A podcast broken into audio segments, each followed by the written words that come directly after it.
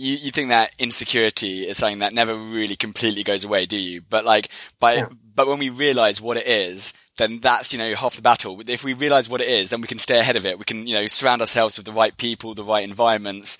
Um, and is that key? Just realizing, hey, yeah, you know. I mean, absolutely. So insecurity, in my opinion, and from my research, is that feeling that you're not enough.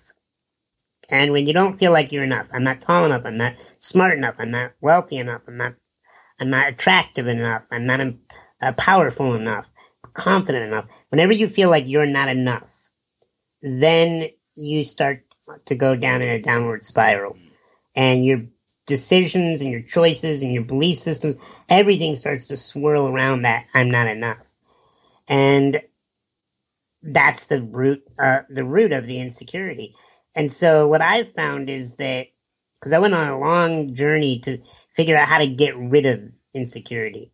How, how do we, um, how do we banish pull it, it out of us? Right. How do we kill it, extract it, right? Thinking like a guy, you know, we're, we're, how do we assassinate this?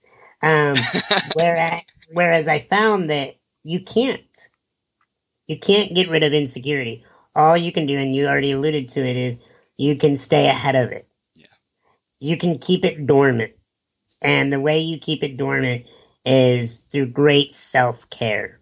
That when you take good care of your mind, your body, your spirit, when you're exercising, you're eating right, you're hanging out with positive people, you're listening to great programs like this, you're immersing yourself in an environment and a set of daily routines and rituals uh, that build you up, then your insecurities they don't flourish. They don't run. They don't.